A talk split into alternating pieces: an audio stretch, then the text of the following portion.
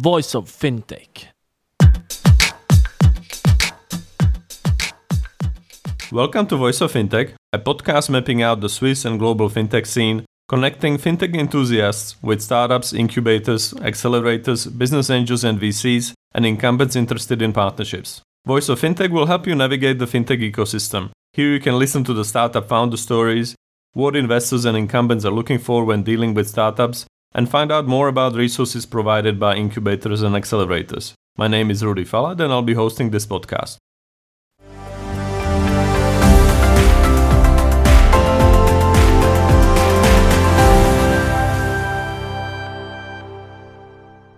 Hello and welcome to Voice of Fintech. Today we're joined by David Brear, who is the group CEO of 11FS, a well-known figure in the fintech world.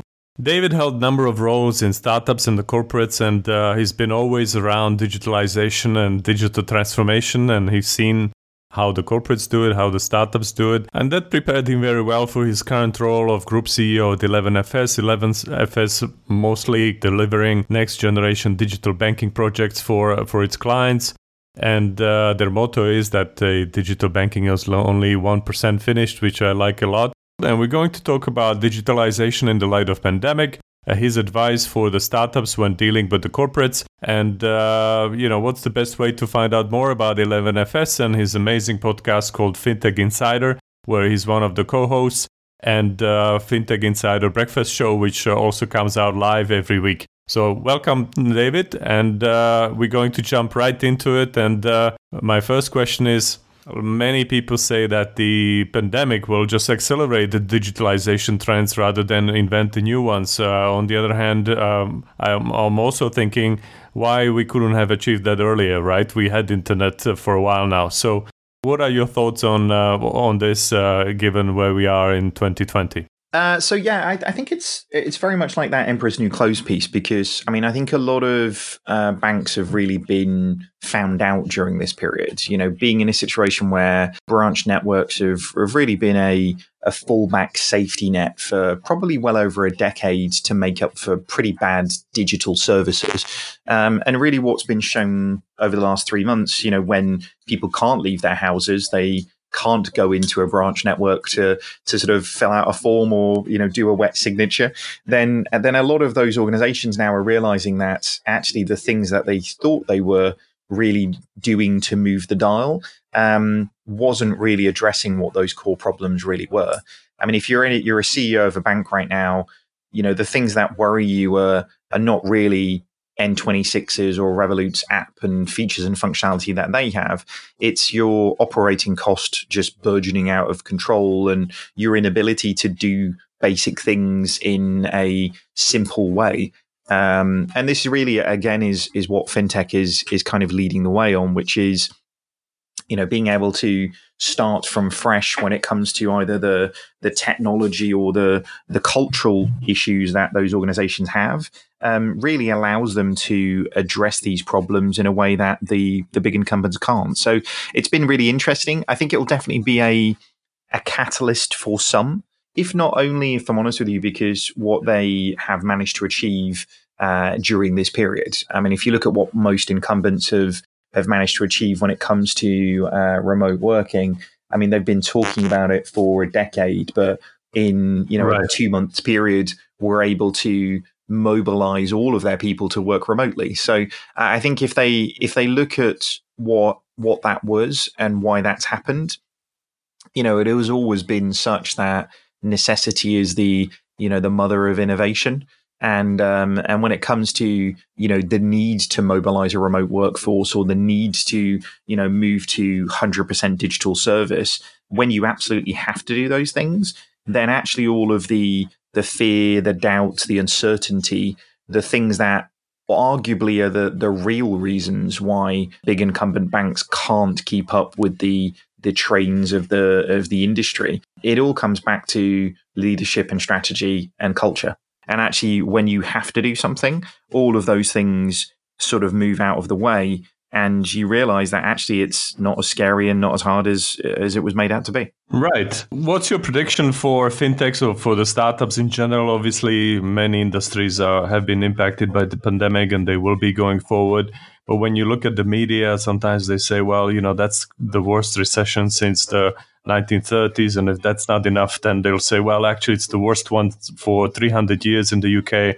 So do you think there will be also opportunities where you know some of the startups or fintechs can capitalize on the situation that we are in or we're going to be in for a while? Yeah i, th- I think um, i mean the, with any change there is always opportunity. I mean if you look at fintech really it was born out of the really the financial crisis of 2008 right so right. actually with any crisis comes opportunity for those people who can look at it so i think actually anybody who at this stage who is reasonably well capitalized who can move into that offense either for customers or for opportunity where there's gaps opening up. Uh, there's a there's a pretty bright future there for sure. I think you know the the sort of bubbles around VC investment. There's a lot of big um, VC funds that are kind of coming to end of cycle. I think it's going to be really interesting to see whether the new wave of the next issuance of those funds is you know bigger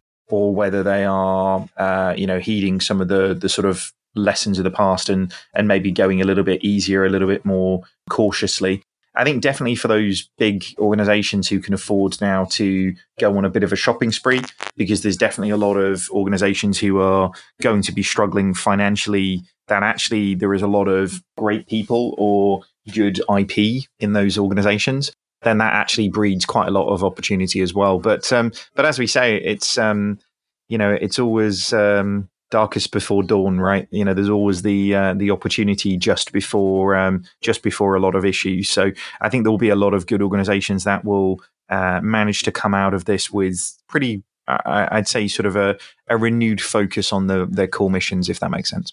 Great, great, great to hear. Um, I share your optimism. Uh, you obviously work for incumbents and the startups, and uh, I mentor a lot of the startups, and of course, a lot of them changed their view of the world in last few years and they uh, gave up on disrupting the banks. Rather they want to work with them. Uh, they want to partner up and have a b2b or b2bc model. So what would be your advice when the early stage fintechs are approaching big banks for example or insurers and they're trying to uh, work with them you know very early on yeah, I'd say the B2B model or B2B2B model makes a lot of sense because, I mean, essentially, you know those problems are there. The hardest thing ever from a B2C perspective is to create a brand that actually is is recognized by the, the broad public. Um, it's much easier to create a B2B brand for people to to understand within the niche of the niche, if that makes sense. So I think approaching those guys, you know, if you want to work with a,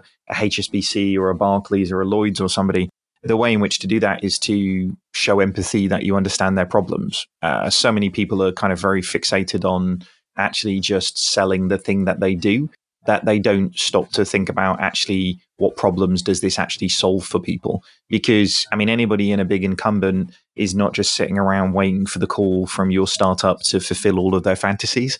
Uh, this is fundamentally a, a very busy time for so many people um, and actually you need to be solving real strategic problems for people to to really make that bet uh, and understand uh, what it is that you can do and how you can solve that problem better than anybody else can in the industry.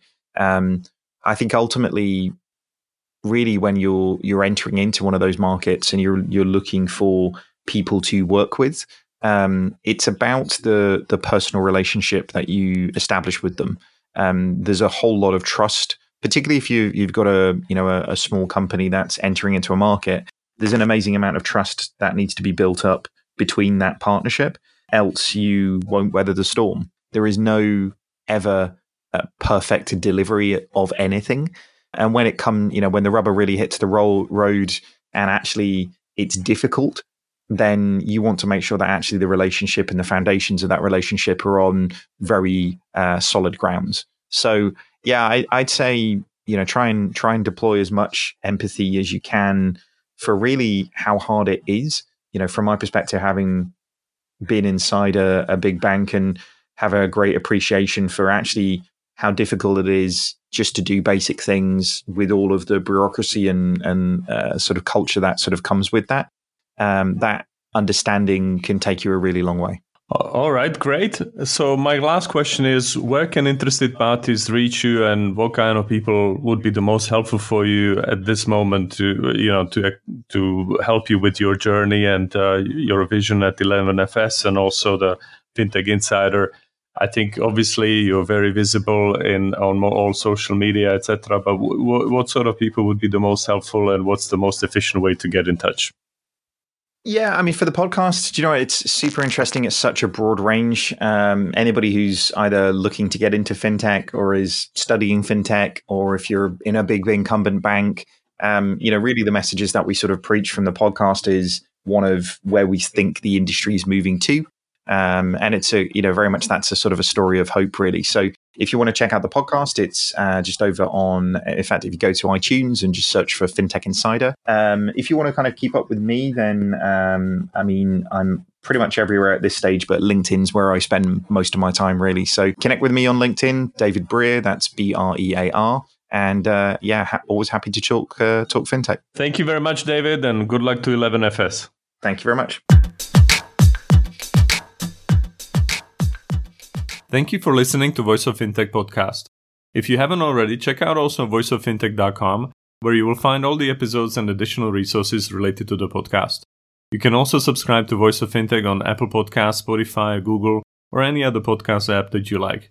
If you have any suggestions on the topics or guests, or how to make this podcast better for you, please email us at info at voiceoffintech.com. Happy to hear from you.